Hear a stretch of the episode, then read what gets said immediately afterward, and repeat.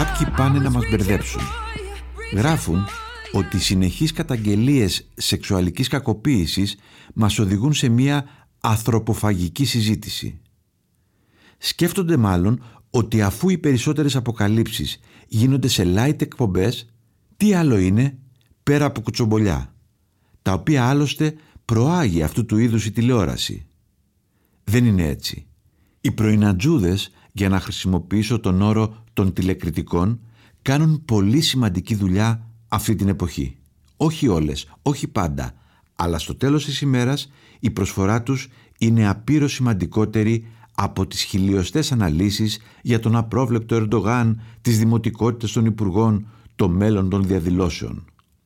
Η συνέντευξη ας πούμε και η στάση γενικότερα θα έλεγα της Φέης Κορδά απέναντι στον Δημήτρη Μοθονέο ήταν υποδειγματική.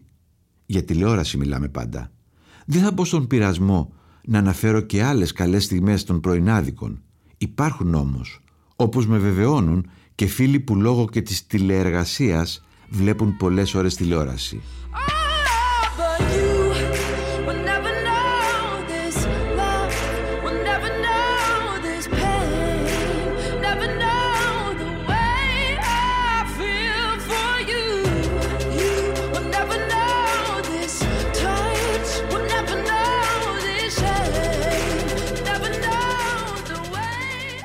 Ο ξεσηκωμός των κακοποιημένων σεξουαλικά συνανθρώπων μας μπορεί να ξεκίνησε από την Μπεκατόρου, το νήμα όμως κρατήθηκε από σταθερά χέρια.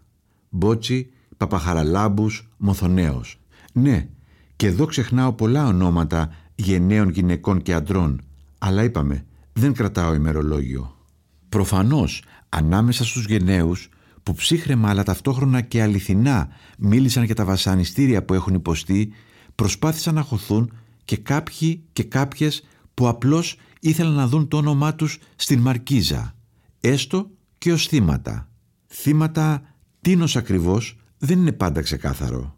Σαν την κυρία που φώναξε «Κι εγώ, κι εγώ παρενοχλήθηκα», αλλά όταν κλήθηκε από τους δημοσιογράφους να εξηγήσει τι έζησε, μίλησε για ευγενική παρενόχληση. Μην κατανοώντας προφανώς ότι η παρενόχληση δεν είναι ποτέ ευγενική και αν είναι ευγενική δεν είναι παρενόχληση.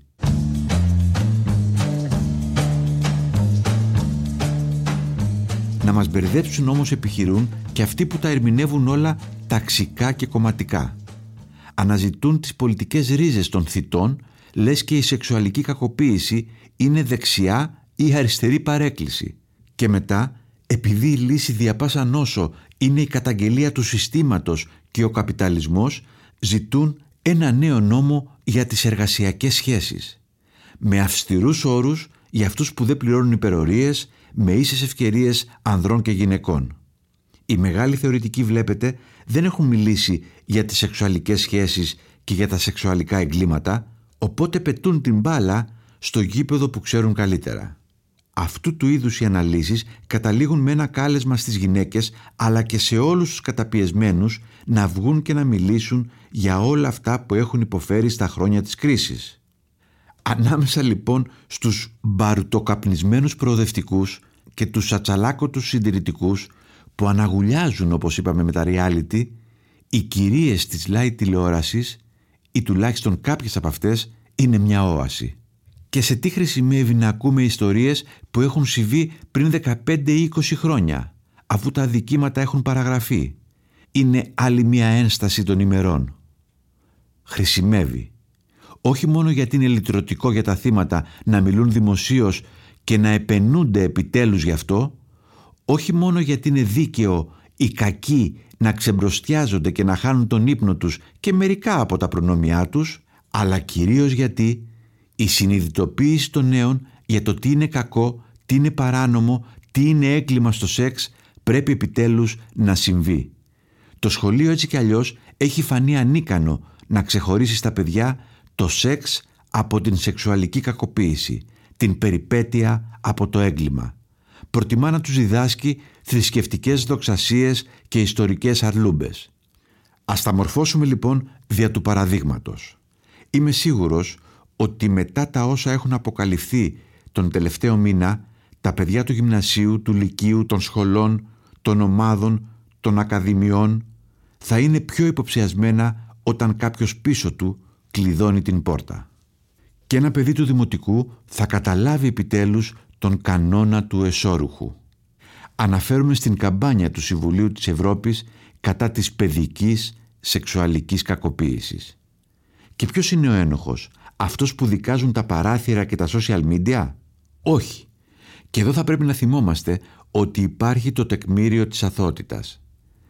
Γι' αυτό και οι δημόσιες αποκαλύψεις πρέπει να αφορούν τις συμπεριφορές, τα γεγονότα, τις συνθήκες και όχι αυτά καθεαυτά τα πρόσωπα που πρωταγωνιστούν. Οι ταυτότητες των δραστών πρέπει να αποκαλύπτονται στους εισαγγελείς και τα όποια πειθαρχικά όργανα με την ελπίδα ότι μετά από τέτοια κατακραυγή κανείς δεν θα μπορεί πλέον να κουκουλώσει αυτές τις υποθέσεις. Ο κίνδυνος του κουκουλώματος είναι πάντα υπαρκτός στη χώρα μας, όταν μάλιστα οι εμπλεκόμενοι είναι μέρος της καλής κοινωνίας, για να χρησιμοποιήσω κι εγώ ένα στερεότυπο.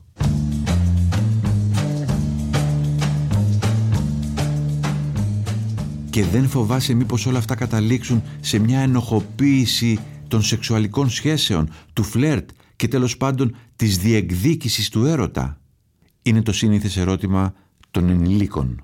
Όχι δεν φοβάμαι. Αντιθέτως πιστεύω ότι οι αποκαλύψεις θα βοηθήσουν τα θύματα που φοβισμένα αντιμετωπίζουν την ισοπαίδωση της προσωπικότητάς τους να απελευθερωθούν και να διεκδικήσουν την σεξουαλική ελευθερία. Άλλωστε τα όρια της ψυχολογικής και λεκτικής βίας, της σεξουαλικής παρενόχλησης, της σεξουαλικής κακοποίησης προσδιορίζονται επακριβώς από τον νέο σύγχρονο ποινικό κώδικα που διαθέτει η χώρα. Με τους παραβάτες λοιπόν σε περιορισμό ή στην φυλακή ή στα ψυχιατρία ή στα καβούκια τους τέλος πάντων πιστεύω ότι η ελευθερία των ανδρών και των γυναικών να φλερτάρουν επίμονα ή αδέξια δεν έχει σημασία ισότιμα όμως θα αναζωπηρωθεί και δεν θα χαθεί. Η τελευταία σκέψη είναι κλεμμένη από το άρθρο που υπέγραψε στη Λεμόντ πριν ακριβώς δύο χρόνια η ντίβα της Γαλλίας Κατρίν Ντενεύ μαζί με μια εκατοστή γυναίκες ηθοποιούς, συγγραφείς, δημοσιογράφους.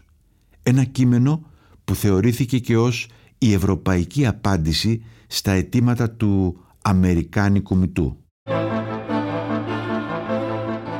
Ήταν το podcast «Podcast» με τον Σταύρο Θεοδωράκη.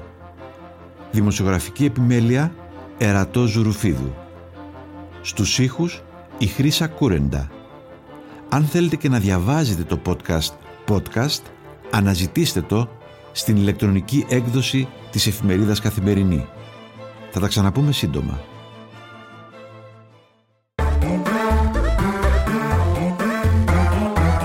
Pod.gr. Το καλό να ακούγεται.